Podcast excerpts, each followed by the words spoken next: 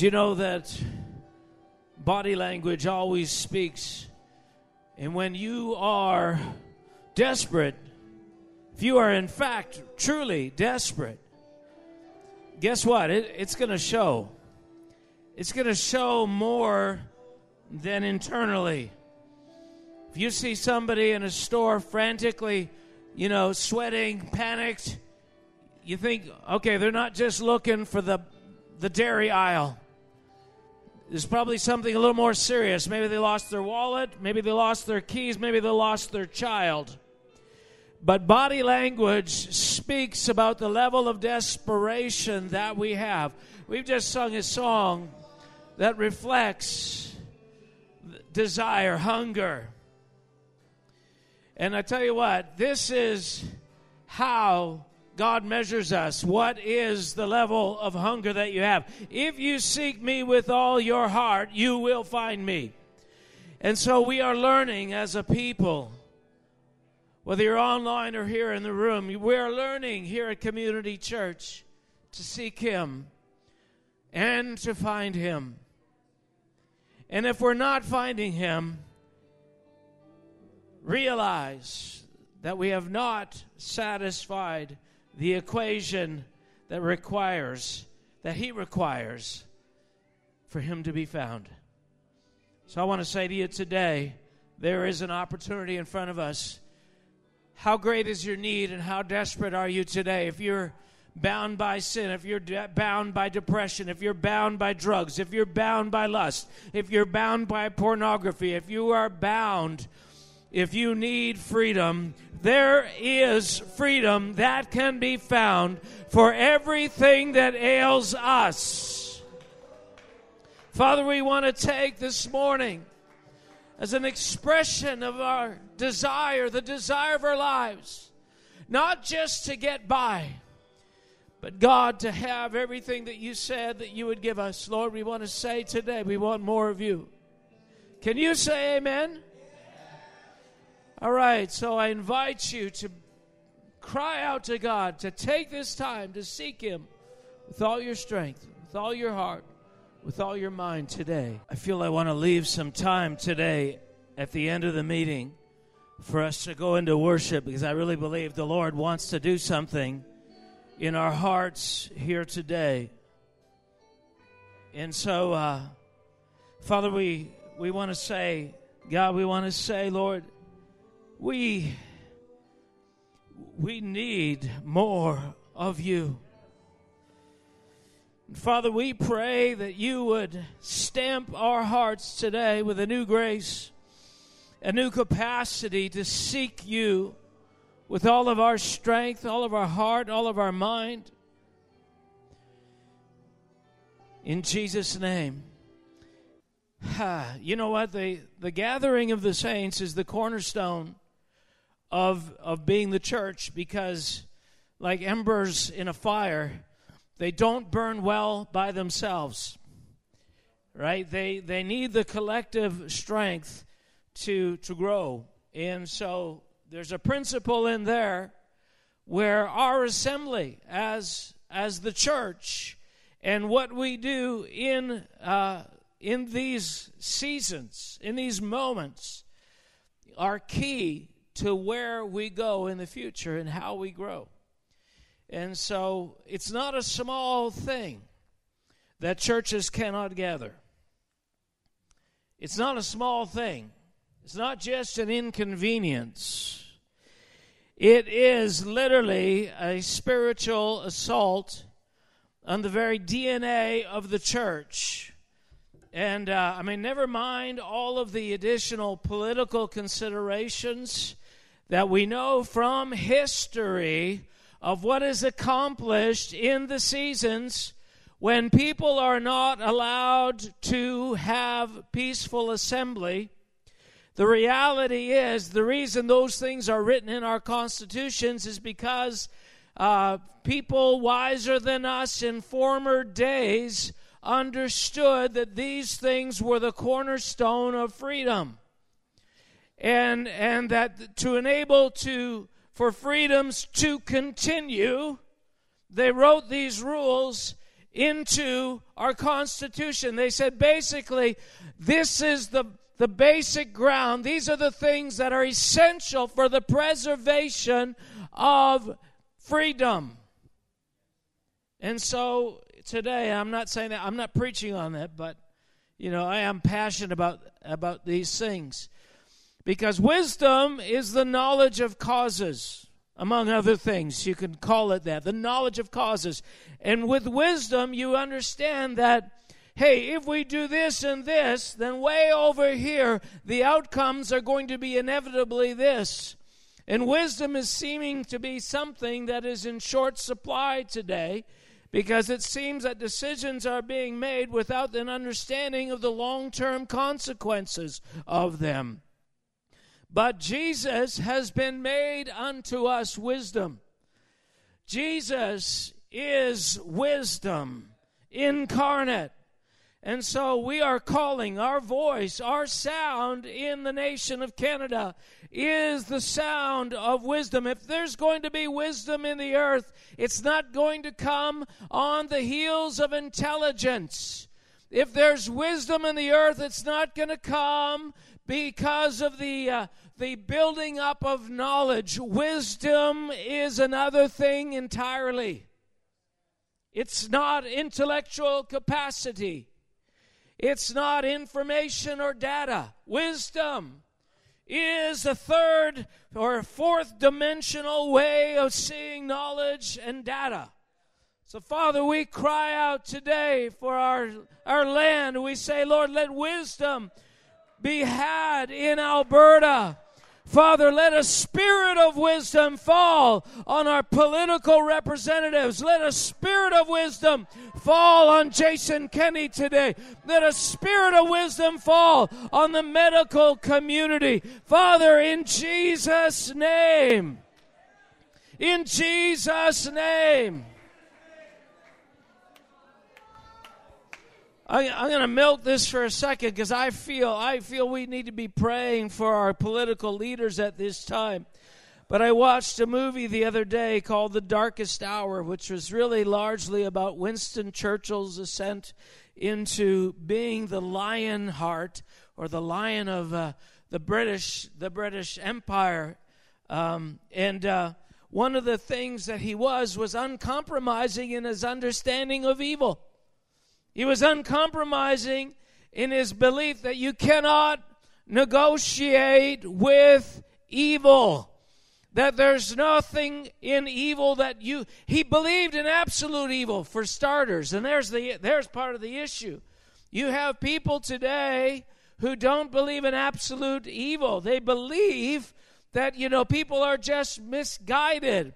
People are just, you know, they what they need is a hug right? Uh, you might laugh at that, but that's actually the secret belief that there's nobody really evil, that people just are misunderstood and they've been made deficient by virtue of circumstances that they are not in charge of. And therefore, we just have to create systems that pull them gently out of their bad decisions. No, I want to declare today there is consummate evil. There is ultimate evil, and there are people who are purposely aligned with evil. And I said it before, but I'll say it again that when Satan came to Jesus and manifested himself and said to him, If you will worship me, I will give you, and he showed him all the treasures of the earth. Jesus never debated his right to do that. Jesus never speculated or said to him, Well, you, you don't have that because you're not really in charge. He skipped right over that argument because he understood the dynamics of power that were at work in the earth, which I don't want to have to explain right now. But I tell you what, Satan has appeared to men and women around the earth today who are not ignorant, who do not are not misunderstanding what is happening. They know what is happening. They just happen to believe that this is the right way to go, but they know precisely what's going on. There is a global agenda to enslave the nations. Aren't they already enslaved? Absolutely. But more so, except for the church of Jesus Christ. Except for the light of God that is in the world, that embody is embodied in a people expressed in a collective, which is us. We are the voice of reason, the voice of wisdom, the light set up on a hill. And it's time to burn brightly. It's time to burn uncompromisingly. Are you hearing me today? Father, in Jesus' name, we say, raise up men and women in the marketplace of Alberta that understand what's at stake. Father, raise up, Lord, a lion heart like Winston Churchill in our political sphere that will not bow the knee to evil. And Winston Churchill, he had it right from the beginning. And though he was a flawed man like other, other men, he knew that there is no compromising, there's no middle ground when it comes to Herr Hitler. And, and he was he was thought to be ignorant and obstinate and foolish and you know there, and everybody's thinking politically and well you know what would it benefit Hitler to do this and this and this and they're thinking along the lines of of a mindset that is far less depraved but equally confused than Herr Hitler. I want to tell you something today. I have had a glimpse into the mindset of evil. I have had, I personally, before I was saved, had an experience where something came on me. I've never to this day talked about it, but I'm telling you, it was an insight that God permitted me to see, and it was key to why I came to Jesus Christ. But I had an insight into the global mindset of darkness. I saw the thoughts of Satan himself. I saw the attitude, how he looks at men, the scoffing, the scoffing, the ridicule, the be- belittling, the absolute utter contempt that Satan has for men and women, even those who serve him. The arrogance, the pride, the, the sense of being insulated and that, that and free, that, that destruction can never come to him. I saw the entire framework of that mindset. And I'm telling you, there is no other solution but destroying that source of evil. And we are here today. We are here as the church. You are called to see the destruction of the works of darkness. For this purpose was the Son of God manifested that he might destroy the works of the evil one. This is why we are here. Father, touch our political leaders, Lord. Right now, there's unbelievable pressure coming upon coming upon leaders, political science leaders, to do things that are against science, to do things that are against our economy, to do things that are against our well being. There is so much pressure, and I tell you what, there is a, an agenda behind it. Father, in Jesus' name, raise up something in Alberta. God, lay, raise up a breakthrough of light and intercession and prayer and fasting that will break through, God, this curtain of darkness. Father, in Jesus' name. In Jesus' name. In Jesus' name. This kind of leads into what I wanted to say. I've, I feel like it all ties together. But uh, I want you to turn to Numbers 14. Numbers 14. It's a uh, there's a story here, a circumstance you're you're well aware of. I'm going to see if I can tie this together. I've got a lot to say today, and we'll see if we, uh, well, seeing as we cut worship a little early, and then we'll we'll go into worship at the end because I believe there's work to be done today. I believe there's work to be done inside of our spirits. I believe there's something to be laid hold of. Father, help us, Lord, in Jesus' name. So, the scenario in Numbers 14 is that Israel refused to enter into Canaan. You remember that idea? Why did they refuse to enter into Canaan? Right? Because they were scared. They were fearful. They were afraid of the giants that were in the land. And so God, though God had already abundantly showed them that he was prepared to act on their behalf and that there was plenty of backing for whatever they needed, they still, when they came up to it, they still were measuring their ability to succeed by their own military strength and their, their, their, their human limitations. And so God is mad at them. And, uh, and there's a big response here. It says, So all the congregation lifted up their voices, and uh, the people wept that night. So essentially, they're, they're, they rejected God. And you can read the whole chapter. And it's, I mean, it's amazing what has happened here. There's, there's an encouragement that comes in verse 9 saying, Listen, you don't understand. This is actual a spiritual warfare, and everything that that kept them secure has been lifted from them. You, you know, what kept them secure is not their big cities. What kept them secure is not their military might and the size of their people, uh, you know, the giants and you being. Gra- None of this really matters. This is a spiritual battle. This is what you need to realize, church. It's always a spiritual battle. Now, the trickle down effect and the evidence of that win will always cause literal outcomes, but the, the essence of the, of the advance is in the Spirit. So he says in, uh, in verse 9, says, Their protection is, is departed from them. But then later on in verse 11, then the Lord said to Moses, How long will these people reject me? Say, reject me.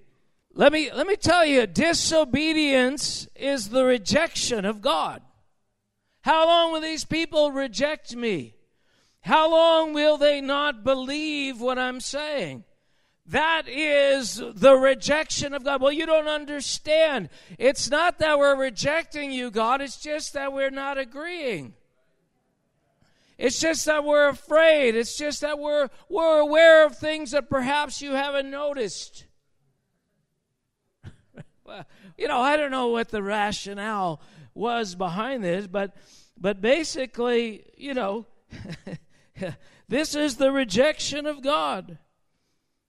How long will they not believe me with all the signs that I have performed? And this is God's decision right here. I will strike them with pestilence and disinherit them.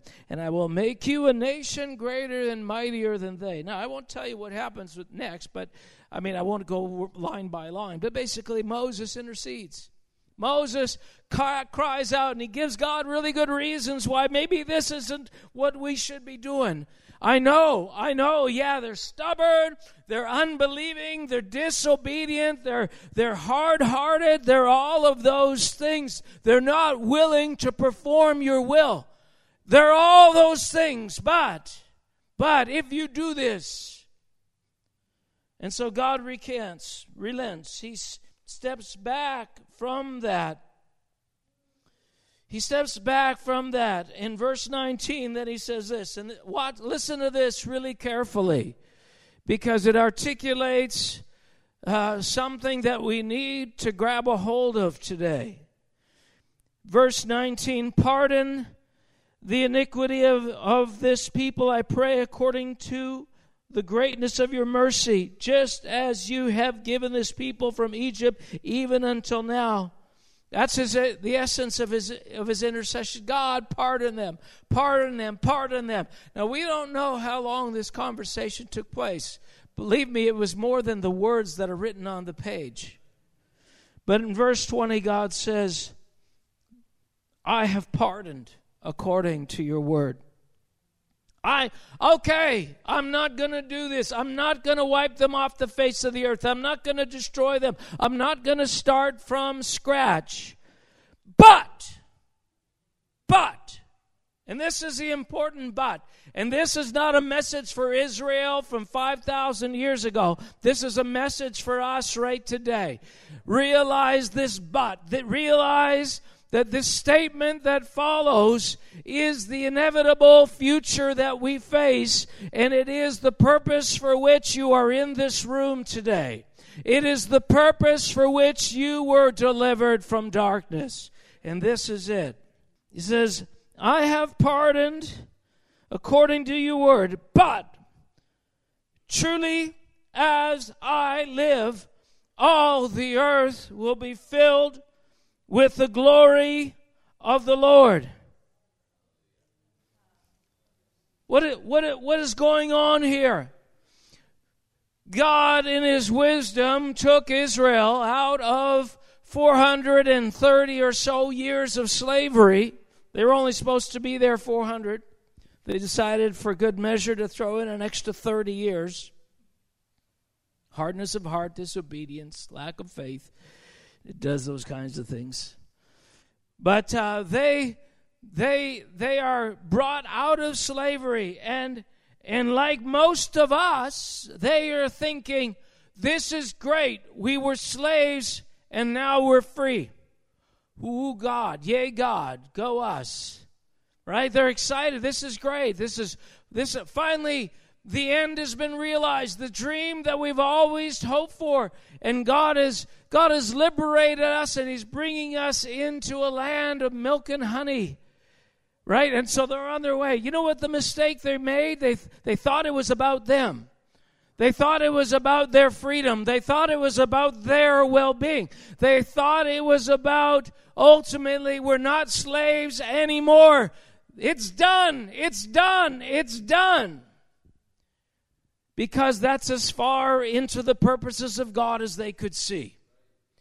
Let me tell you today, there are people scattered throughout the nation, all of which are Christians, but some do not see as far into the purposes of God as others. And the way that God has so structured his kingdom, and I can't preach on this today, is that he takes a man like Paul and he takes him to heaven and he shows him insights about the kingdom. He shows him deeper into the purposes of God.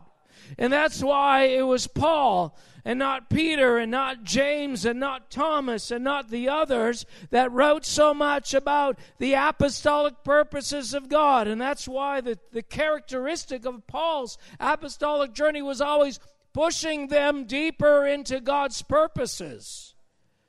And that's what our job is as leaders. We're trying to pe- pull people as deep into an understanding of purpose as possible. And by pushing them deeper into God's purposes, we actually pulling people out of their own. So what that means is this is that for you and for me and for Israel back then there are competing ambitions. Competing ambitions because if you have not fully appreciated what God said, there's there's no vacuum inside you. Believe me, you are devoted to another list of, of outcomes. There are things, you're, how many of you, when you were young, I saw something on Facebook today. How many of you, when you were young, you had a Christmas list like this long? All right? I somebody just wrote, you know, uh, as you get older, your Christmas list gets shorter and shorter because they realize the things you want you can't buy. And that's a great little saying. But I tell you, I, I don't have a very long Christmas list. I can't even think of anything hardly that I that I need that I can't already get. But but the point is is that there's always a list of things that we want. But here's the thing God also has a list. God is committed to his list more than he's committed to your list. And what he's doing, he's trying to get you to, to look at his list and begin to value the things that he values more than the things that you value. And Israel was in the unenviable position that all they could see was, I mean, they were like blind, brute beasts just wanting to get out. We just want to get out. We just want to get out. And having no clue how to get out, they couldn't even grab a hold of the favor of God to get out. Father, help us, God, I pray today, make this shift. And so, in the end, when they have acted towards their own interests, they have acted to get the thing that they wanted, and God was angry at it, and God said, This is not why I freed you. Let me tell you today, God is looking at the body of Christ and the church of Jesus, and He's saying, Listen, I did not save you so that you could only have a nice life. The goal, the highest priority is not your nice life. There is a nice life to be had, and that is in the wake of the promises. But you have to pay it forward. That's how the kingdom of God works. You have to abandon your interests and lay hold of His. And then later on, you're going to realize, lo and behold, my interests have been met in the course of following after His interests. Seek ye first the kingdom of God, and all, all, all, all, all these things will be added to you. But there's something about us that sets our eyes on our interests and is fixed there. And then when it's time for us to turn and give ourselves to God's interests, we suddenly begin to fear that we might lose the ground that we've already gained. And what the enemy does is he comes in and he uses the fact that we have a vested interest in maintaining this to keep us from advancing into this. That's what he does. So for Israel, they're they're sitting there. This is great. We're out from under the heels of Egypt. We're gone. We're free from Pharaoh. No more slavery. No more slavery. And then they come up to the land as they're going to do God's bidding. And like, wait a minute. We now have freedom. We got something to lose. That's the problem. The man and the woman with nothing to lose is dangerous. The man and the woman with something, uh, who, did I say that right? Some, with nothing to lose is dangerous. Somebody with something to lose is manipulatable. They are malleable. You start applying enough threat, and they will come into line. And that's what happened. Is that that Israel was seduced into accepting in the order of things a lower outcome than God had redeemed them for. Let me tell you, this same battle is going on right now with us today. Right now with us today. God, give us the courage of our fathers, Lord, who laid down their lives, who went to Europe Lord, to face ultimate evil expressed in military, political, and economic might, Lord, they laid down their lives. You know, I'm sure a lot of them had dreams. I'm sure a lot of them thought about getting married. They probably had girlfriends back home or wives. Some of them may be children.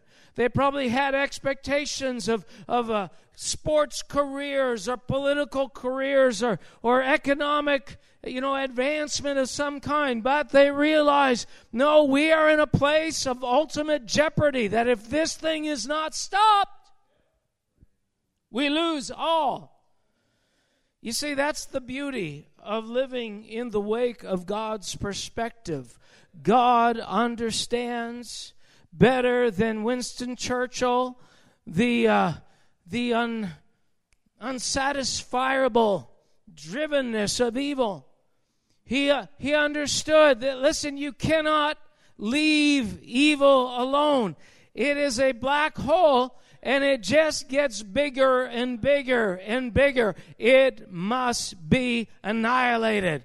And I'm, I, this is the heart of God. I'm looking for a generation who understand that their existence is for the purpose of destroying evil in the earth, beginning with that opening in their own soul.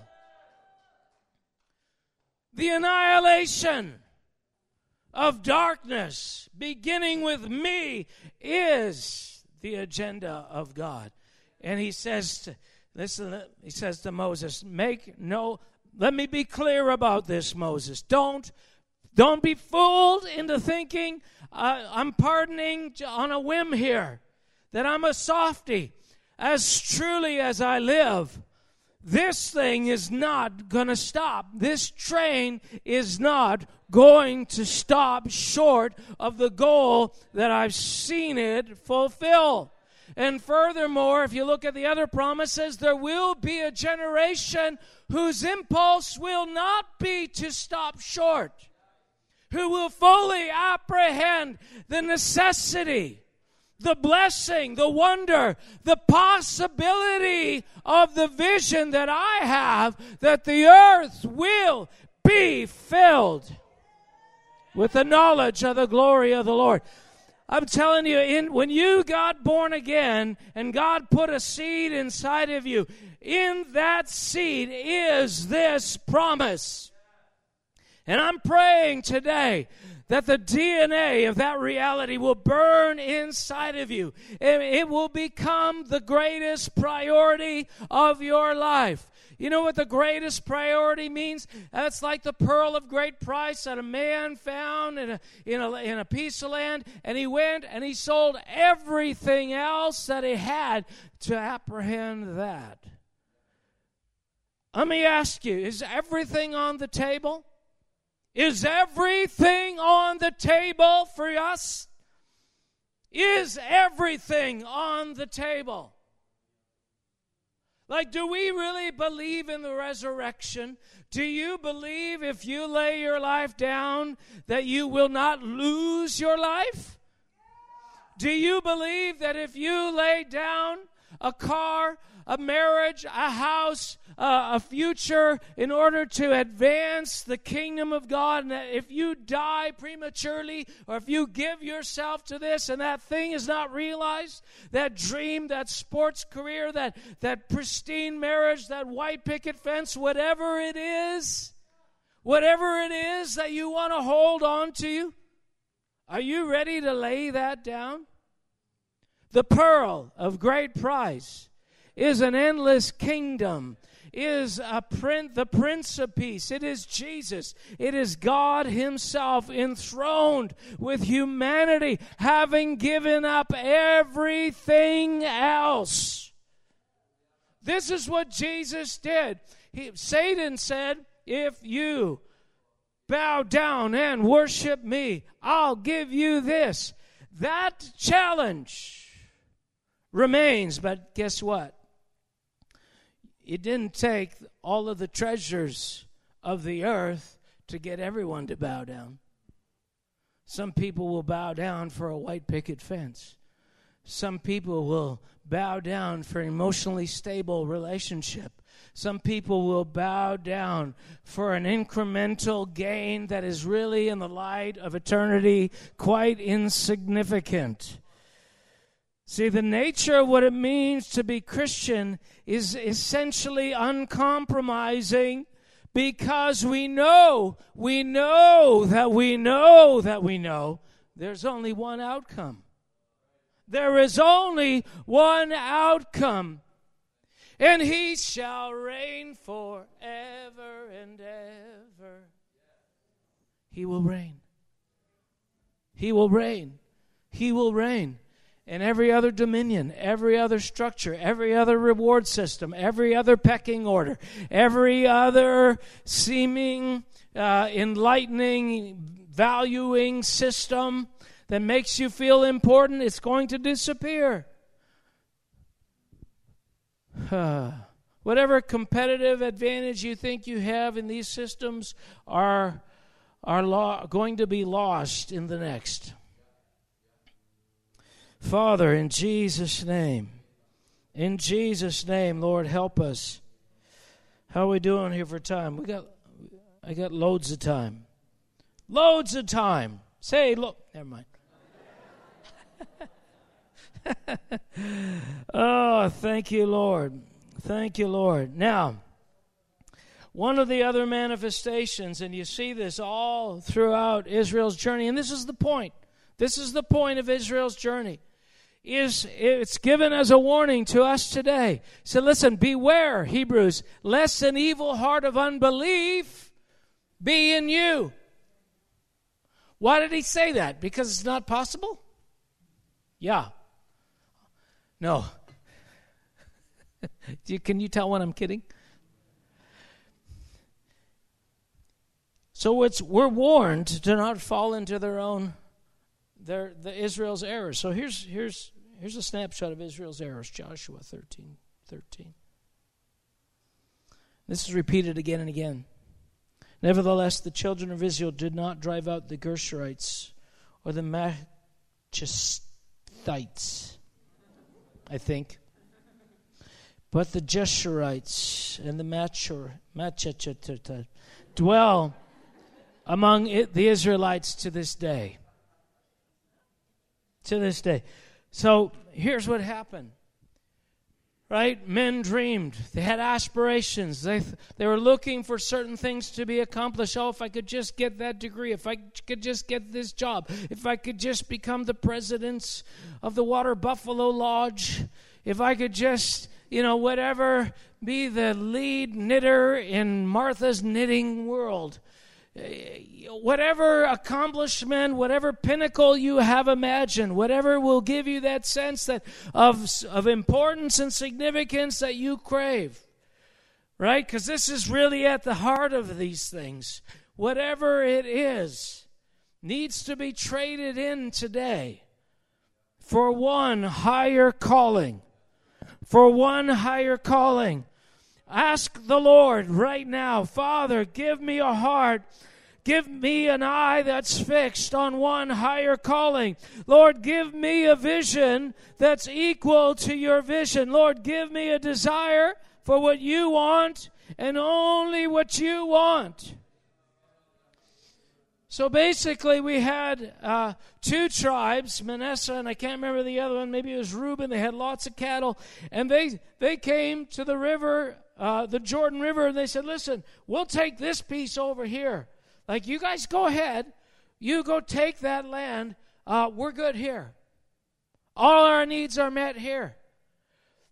And so you have to get this picture because it's a picture of us here today. All right? There's a picture of us today. Imagine you in this congregation, you watching, are representative of all Israel. And we have different ambitions, different goals that we that need to be realized. And once we've achieved our goals, we're done. Right? We're finished. I don't I'm good. I'm good. You know, if you guys want to go and fight for more land on the other side of the Jordan, you go because I'm good with this. And God was angry at those tribes.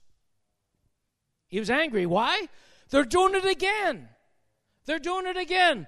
Uh, we got what we want. God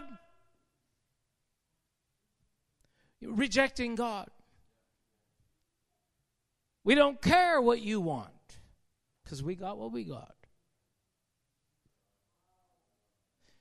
When I think about the accumulation of freedoms, the accumulation of, of capacities that make you a stable, reasonable, under uh, human being, a, a good person, whatever, whatever you measure the accomplishments since you became a Christian, as each thing, as things are being added to you, now you're not struggling with this. Woohoo, that's great.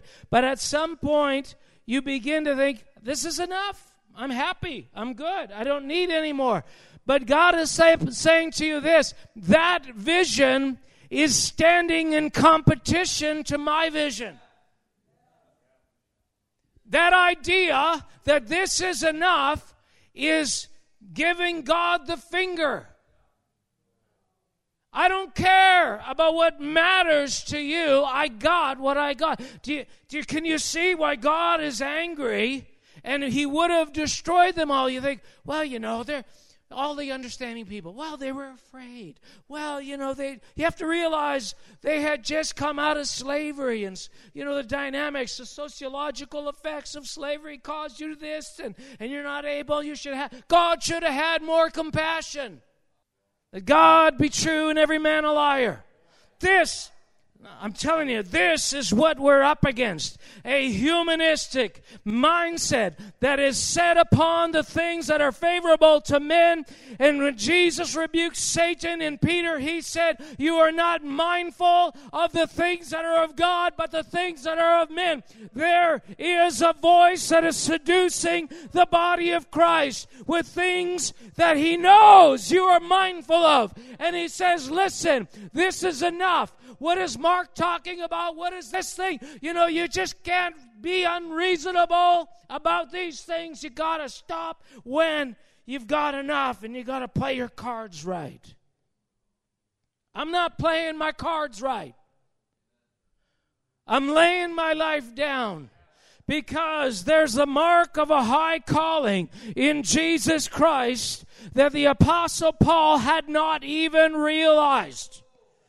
And he said, What things were gained to me, these I've counted loss.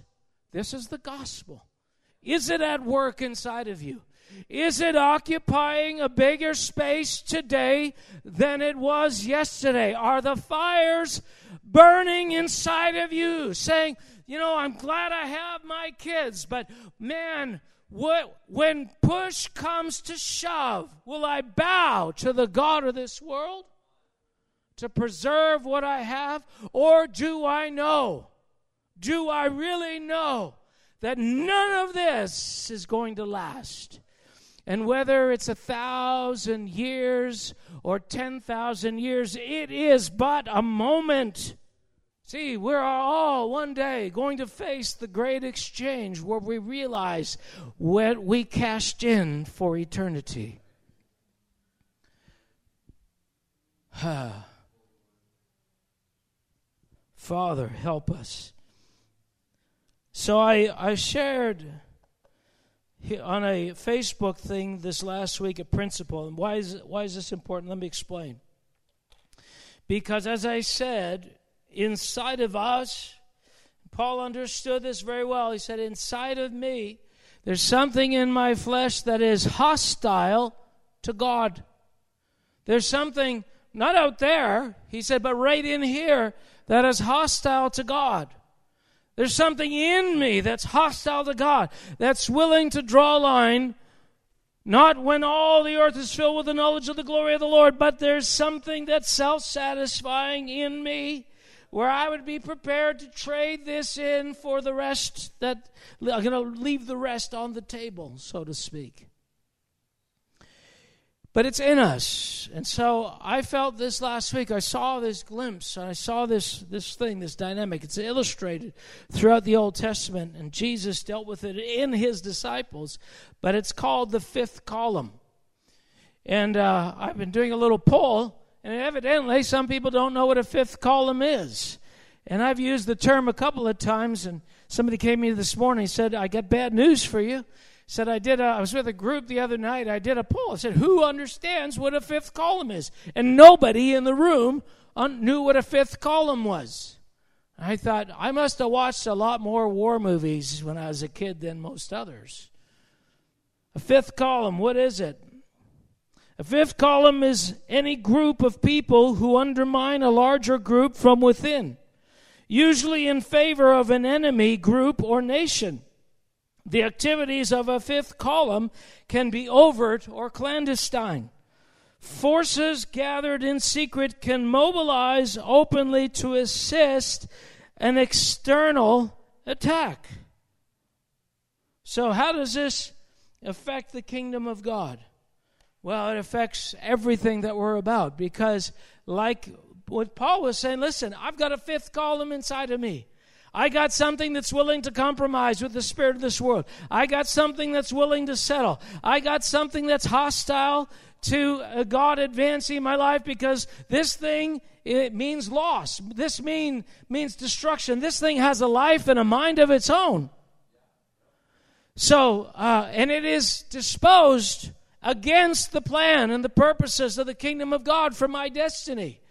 So, you know what? You need to be disposed against it. You need to be, to be doing whatever you can to pull from that thing that's inside of you. But how often does it come into play? Does it really, does it really fit in the context of what we're talking about? Let me say it this way.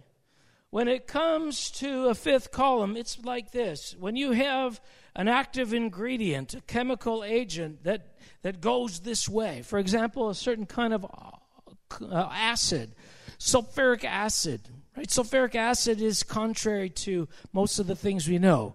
You put sulfuric acid in a styrofoam cup. Yeah, the acid wins, right? The acid will eat away. The acid has the potential to eat through things. There are even more caustic kind of, especially if you look at sci-fi movies, a lot of you know supernatural forces that eat through metal and concrete and all these kinds of things. These things are caustic to the world around them, and the only way to overcome them is you can't close them in, you can't lock them in, you can't shut them in. You can't. Well, that's what the light of God is. The light of God is a caustic agent. The light of God is an impenetrable, unstoppable, unapproachable force that will consume the darkness. In, in, in, sufficient measures in a nation, in a person, in a province, in a city, it is an unchangeable, unstoppable agent of change. Right? So your only hope is to dilute it. The only thing is to dilute it. And what the enemy has been doing from the beginning till now is trying to dilute that commodity out of your being with something else. And there's only two things there's either your interests or God's interests. That's why when Jesus had that confrontation with, with uh, Satan, but it was Peter speaking. He said, You are not mindful of the things of God, but the things of men. In other words, you bring men under your tentacles and under your control by offering them what you know they want. By offering them, satisfying them, and to Christians, what you do is you you don't satisfy them with, with what they you know they don't want and what they know that's not right. Usually, but you give them something approximate to what they believe is right, something that's justifiable. That, you know, well, and what it amounts to is what Israel did. God said, Go into the land, take it all, kill every inhabitant, remove them all. But they got in there, and they got into houses, and they had kids by now and like man this is so good. We have a life we have a possible life and, and somebody some do-gooder comes along and says yeah but god said to destroy all of them and over there in the mountains are these other enemies. Yeah but they're not bothering us. They're not really bothering us. We could we could get by. This is a situation we can live with. We can i well isn't that compromise? Well no we could get to them later. But they never get to them.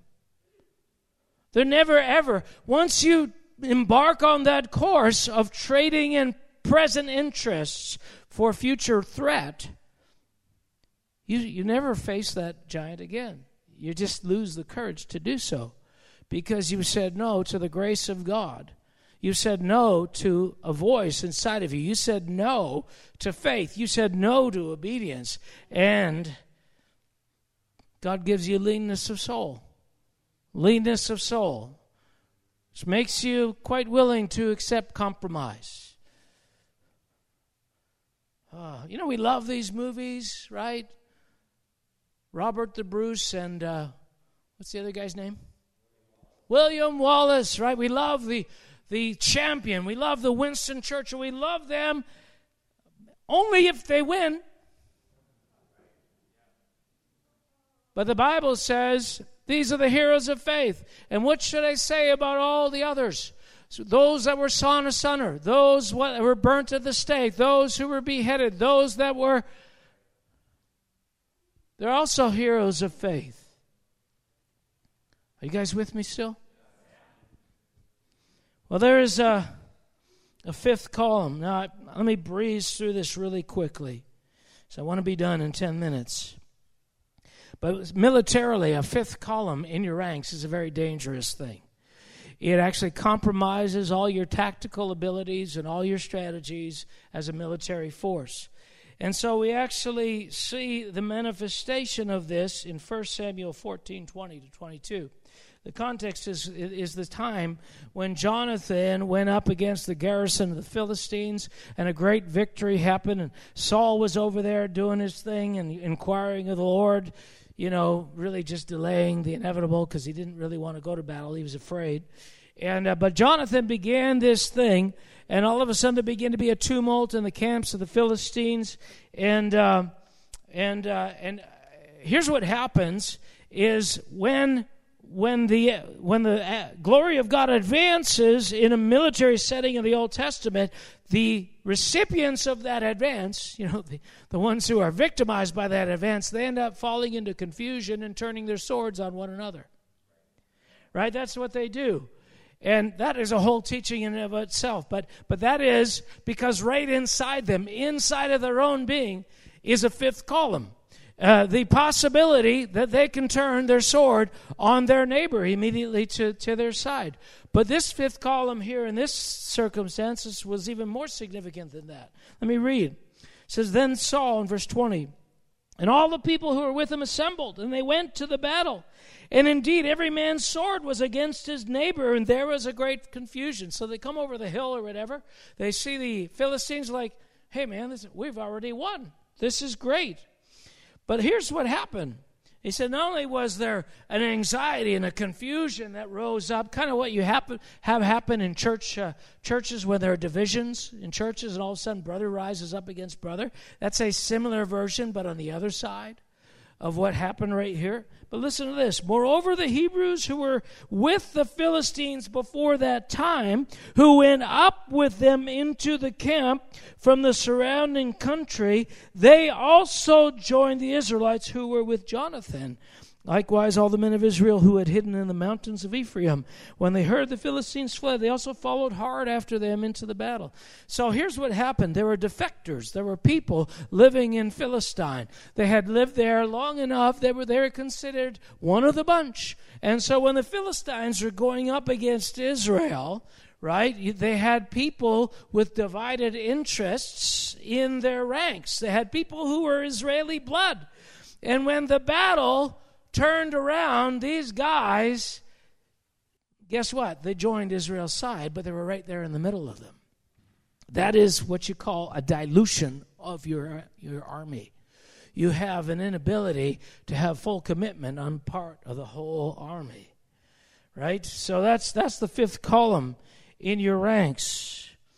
So they learned from that circumstance in 1 Samuel uh, 14 such that in 1 Samuel 29, David and his men are now living with the king uh, of a Philistine king named Achish, right? We'll say he's a, he's a quiche, he's a breakfast egg omelet kind of thing. And uh, so he's with them. They're going up to battle against Israel. David's there. He's in their hind ranks. He's, a, he's, he's there, and he's got mighty men with him. And it says, Then the Philistines gathered together all of their armies at Aphek, and the Philistines or the Israelites encamped by a fountain which is in Jezreel. And the lords of the Philistines passed in review by hundreds and thousands, but David and his men passed in review at the rear of Achish. Then the princes of the Philistines said, What are these Hebrews doing here? And Achish said to the princes of the Philistines, Is this not David, the servant of the Saul, of the king of Israel, who has been with me these days, these years? They say, Look, don't worry, he's good. He's good. He's, he's not going to be a fifth column. He's, he's loyal. He's faithful. He's, he's been with me a long time. He really hates Saul. He's safe. Right? You think. Said, I, and, and to this day, I've found no fault in him since he defected to me. But the princes of the Philistines were angry with him, said to the princes of the Philistines, said to him, Make this fellow return and go back. So they said, No, he's not going to come up to battle with us lest he becomes our adversary, because we can't handle that in our midst. Now, coming to a close, Jesus was building an army, he's building a people, he's building a mighty nation. And in John chapter 6, verse 61 to 64, he is walking with a group of people who presumably are following him, who presumably have counted the cost, who presumably have said, No, we've found the pearl of great price. We're going to follow you. We want, you know, your God, your kingdom come. Hallelujah. Let's go on. Let's, this is great. This is wonderful. You know, you're serving us uh, loaves and fishes and everything. What could be bad about this? This is super. Right? And Jesus comes to them and he says, Eat my flesh, drink my blood. It's a new doctrine. Okay, guys, pull out your notebooks. Okay, I know it says in the your you know Jewish Bible, don't do this and don't do this, but today you're going to drink blood and you're going to eat human flesh. Okay, this is problematic. This is problematic because because these guys are like, huh you know, wait, we got healings, we got miracles, we got promise of a of a future. Uh, here's a line I'm not sure we can cross. Here's a line I'm not sure we can cross. And and, uh, and I love preaching on this passage because it's so key, right? Because Jesus, when he's dealing, when he's exposing your flesh, he's not rationalizing. When he's exposing your flesh, he wants you to see face to face what is your most normal, intuitive response. He doesn't want to say, okay, everybody get, get listen, I'm going to say something. It's just a test. I'm going to say something. It really is biblical. I'll explain later. Don't tell anyway. Shh. It's not a real test if you think it's a test. If not a real test if you don't think it's real. If it's not a real test, if it doesn't strike, at your fear, if it doesn't strike at your pride, if it doesn't strike at the fifth column that's inside of you. I don't give you a rationale to be able to deal with your natural emotional responses when I'm testing your nat- your emotional equilibrium. Right?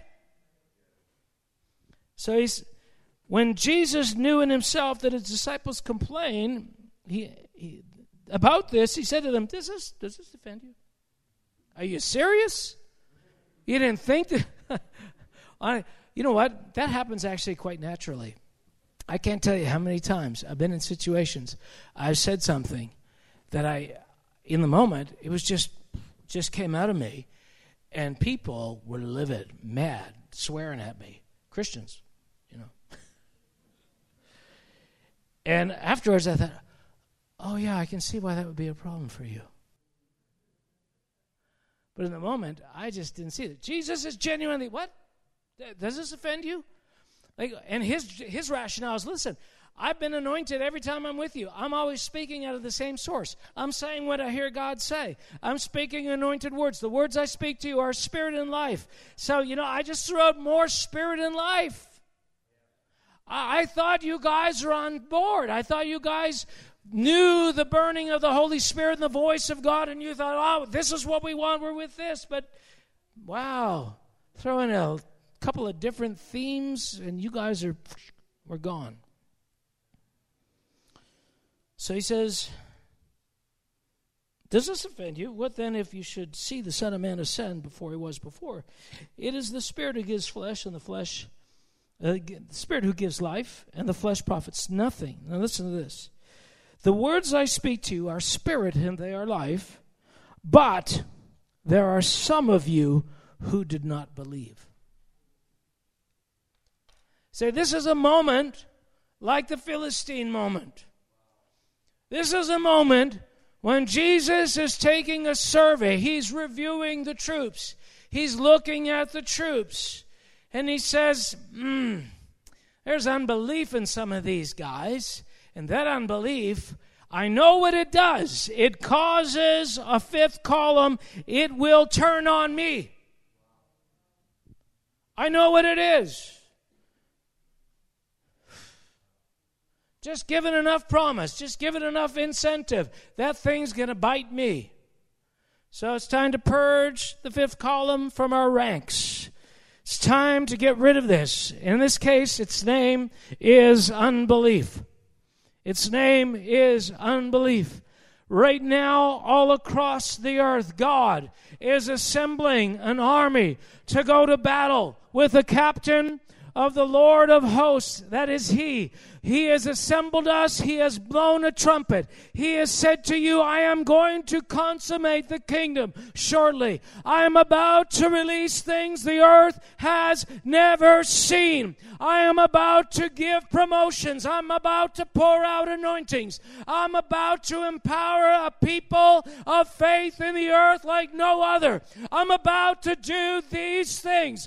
I'm about to say to you, go two by two. And whatever, wherever place you go, go, there's going to be anointing to cast out demons and to declare and bring the kingdom. But some of you do not believe. Some of you do not believe. This journey, my journey, your journey, our discipleship, is always filtering out because Okay, we laid down that one, we laid down that, we laid down that, we laid down that. And then when you start to get uncomfortable, you know, well, well, you know, in, in that movie, Braveheart, it was not the poor with nothing who were refusing to give all. It was the guys that had come along, and man, now we got lands and houses. Now we got we got uh, you know we got titles in in England and in Scotland. We've got something to lose here. And so, the very definition of what it means to be a leader in that culture becomes the very essence of what it means to be noble is the ability to compromise, the ability to leverage the interests of all in order to gain interest for yourself, the ability to be vulnerable to the voice of Satan that is mindful of what can I promise you that will get you to turn around and back down. To this all, the voice of the Lord says the same thing that the voice of the Lord said to Moses. I don't care what it takes. As surely as I live, the whole earth will be filled with the knowledge of the glory of the Lord. I am assembling an unconquerable force. I am perfecting a commodity in the earth, an agency that is caustic to darkness, able to consolidate a system that is beholden to me and me alone. And I'm looking for people who see the, the, the permanence of that system, who see the unconquerable essence of that system who know come hell or high water, come loss or gain, this is the ultimate reality that we are giving ourselves to the kingdom of God. One King, one Lord, one Spirit. It begins, it begins, as Jesus said, Do you believe? Father, now, that can mean that can mean all kinds of things. And you might be thinking, I'm thinking about you. And this thing, or this thing, or this thing, or this thing. I'm telling you, I'm not. I'm telling you, I'm talking about a paradigm that has existed before the foundations of the earth a system for cleansing and creating disciples and committed warriors to the kingdom of heaven. Uh, a system to make uh, a party of people spiritually indivisible in their hearts no matter what is being offered. This is the, the work of the Holy Spirit, and this is the way that we are going. Father, I pray, God, can you give me the kind of heart that David had? David was called the servant of God. David loved God in a way that made him distinct in his generation. It was a capacity to be full hearted for the interests of God, no matter what. And David was that kind of man. The Apostle John was that kind of man. Above Peter, above James, above the other nine. Right? He was that way. He had a proximity, he had a place in Jesus' life and heart. There is a capacity that can be given to us by Holy Spirit today. How do you get that? By looking at the thing you were willing to promise, that you were willing to exchange, that you the thing that you were devoted. What is it am I devoted to? Could I confess Christ and risk beheading? I mean, that's not a cost we're being asked to do today, but could I do that? Honestly, could I do that? Well, you know, but it's not fair to the kids. It's not fair to this, and it's, well, what if, then. The pearl of great price sold all sold all. Sold all. Jesus said, Unless you are willing to lay down your life, you are not worthy of me. That is, if you take your life, you lose it. If you lose your life, you gain it. The divide between what you're willing to give up, that line has got to be obliterated. Father, Father, we don't know how to be this kind of man or woman. We don't know how to do this. God, we're crying out to you today. Help us, God. We don't know how to be this. We don't know how to be that committed. We don't know how to not protect our interests. We don't know how to not fear. We don't know how to not back up. We don't know how to not compromise. There's a work that Holy Spirit wants to do inside of us today. It, it comes down to everything, even your ability to cry out to God. You know, the Bible says, uh, guard your heart, for out of it come the issues of life and death. The heart is the governor it it's a governor. Have you ever been on a, a golf court and you can't go very fast? It's so frustrating. Have you ever tried to cry out to God and you can't? Because there's a governor? That's your heart. Something limiting your heart. Something in your heart. And I, I want to be dignified. I want to be staid. I don't want to look like that guy. I don't want to be too much of this. We're asking God to change our heart. Asking God, change the settings of my heart so that I can cry out to you with my whole heart. With my whole heart. And somebody says, Well, why do I have to cry out to God with all this passion? God's not reluctant to hear me. I, I don't have to overcome God's reluctance. It's not God's reluctance you're overcoming, it's your own. It's your reluctance. That's the problem. And He's waiting for you to stop being reluctant, to cry out with all your heart. And you can't do that. And you don't know how to do that. And no matter what techniques you try to impose on yourself, it doesn't change the fundamentals of your heart. That should bring a frustration that results in an intensity that you've never known. That's where a heart is changed. in the dynamics of that tension. But I'm telling you, it can be done. I'm crying out for it. There are people, and I look at them and I say, Why can't I cry out to you, God, like that one? I look at Jenna Loads. Come here, Jenna. I look at Jenna Loads.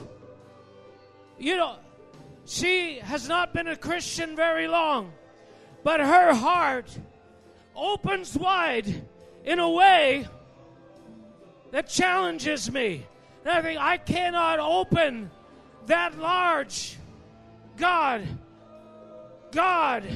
And God is saying, Watch out, Christians. There's a people who don't know me yet, but they know how to open their heart. And when I show myself to them, they are going to cry out. And I will come. I will come. Because of them. It can be us with them or them alone. God, God, God. God, God, God, God, God, God. Oh, God, God.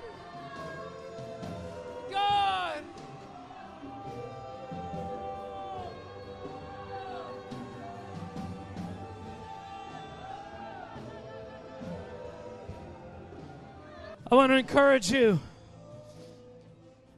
Today is the beginning of a new day. Today is the beginning of a new pursuit. Today is the beginning of a time and a season of fasting and praying in your life to change something you never knew needed changing. We have been trying to modify the things coming out of our heart but it's the heart that needs to change. Not just what comes out of it, not just the words that come out of your lips. Oh, oh, God, release a new pursuit of you in this people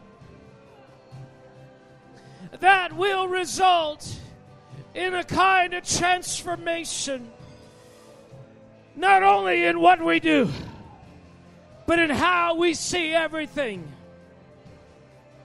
Oh, for your glory. For your glory. Oh.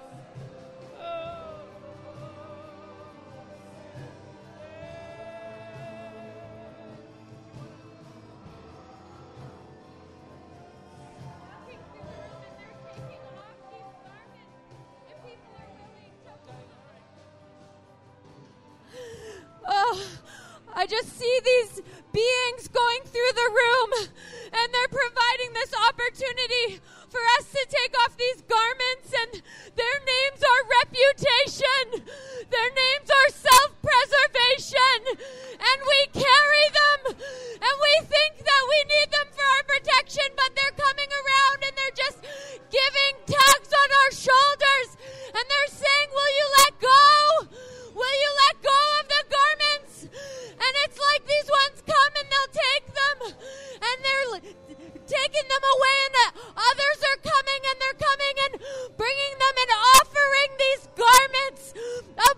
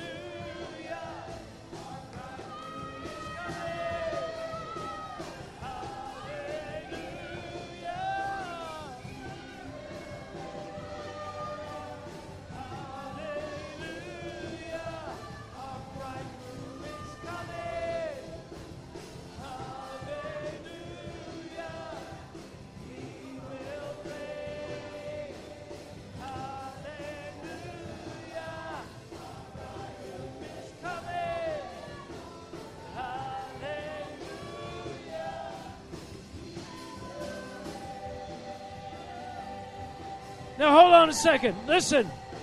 Listen. Listen to me. At the I had written down at the end of my message a verse and three words. And the verse was this, and I totally forgot to share it.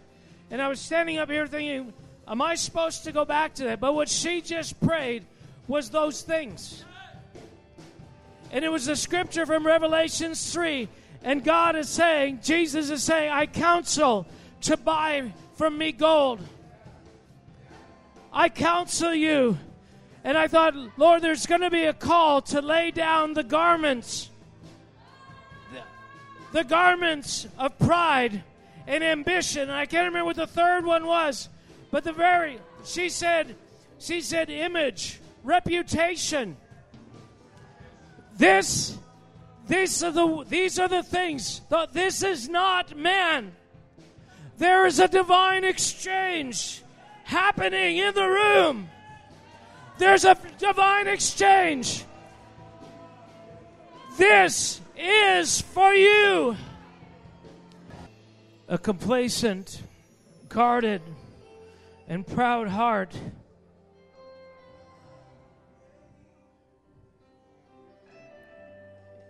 so much easier to deal with words that should or should not be spoken. It's so much easier to deal with behavior that should be curtailed or, or advanced. But the heart, Jeremiah said, the heart is deceptive, desperately wicked, completely bankrupt and insolvent. God, change our hearts, we pray. We're going to bring today's service to a close because what we're after is not an event, not a highlight. It, it can evolve over consecutive moments like these. And these moments are not unimportant, but we're looking for more than a thrilling highlight. Our lives will not be compiled of the highlight reels that we've assembled and try to present heaven, but the condition of our heart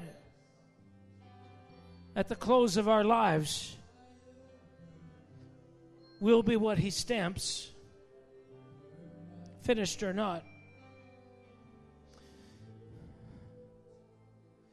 Father, bless this time. Holy Spirit, hover over us as we leave today. Show us what we can have if we really wanted it.